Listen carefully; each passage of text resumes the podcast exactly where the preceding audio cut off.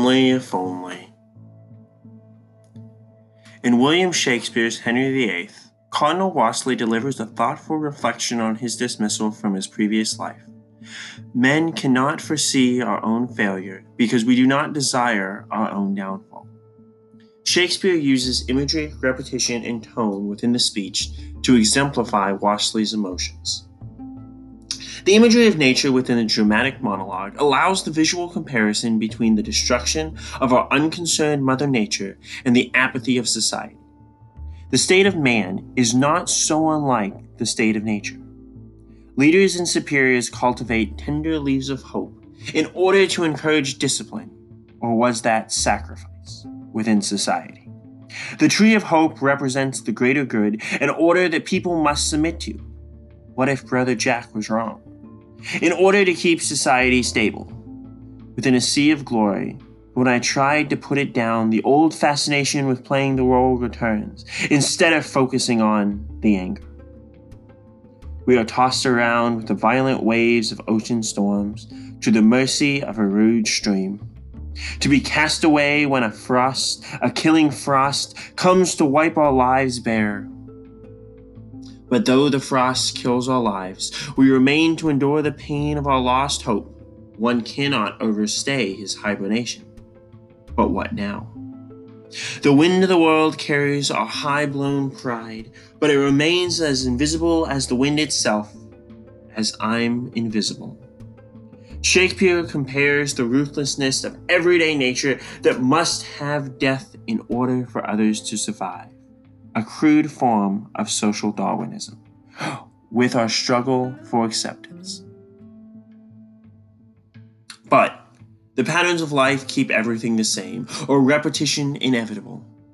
The pattern of life consists that a man should be nothing today, everything tomorrow, and nothing on the third day. Don't rise too quickly. The individual says farewell over and over again, but he cannot admit that the end has arrived. Maybe there's hope. He falls and breaks, weary and old, ruined, killed, and left by society, just drowned victims walking and talking. Each good, easy man is the same as everyone else. Brother. Destroyed by others' needs to reach higher and gain more, just as King Lear died.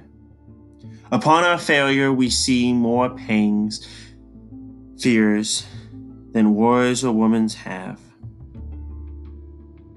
But our failure resides in both these losses and much more. Our sorrow reverberates within our minds. What we need is some guns. Yes, machine guns. It didn't occur to me to infer or to question but I found myself following nonetheless, as it repeats the hope that we could not obtain. So Wolsey's tone is that of great loss, anger, and sorrow, through great understanding, with all his hope for all his greatness being destroyed. We had been brutalized and sacrificed, don't you see?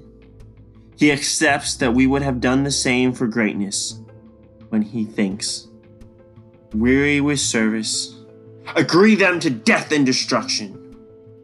He declares, I hate ye glory. But he only hates that when his greatness was a ripening, he fell from his success. The bitter sweet aspect of princes, the old fascination with playing the role creates the acceptance that all our anger is justified. The world has structured itself so that when great falls, he falls like Lucifer. Unwilling to feel and accept our previous conditions, when failure confronts us, our hearts new opened to feel the pain and emotion that we placed aside for glory. He was a friend of mine. Then why did you abandon him? Discipline and sacrifice. You sacrificed your friend? The cardinal wanted more than he had, but he never prepared to keep his position because, which caused anger and sorrow. The structure of glory created a poor man. with imagery comparing society to nature, repetition to reinforce our downfall, and the tone of sorrowful anger. Shakespeare conveys the, cr- the crushing defeats that people confront in their lives. Unable to foresee the path that we have chosen, we fall and do not understand our downfall. I am invisible, but on the lowest frequencies, I speak for you, for us all.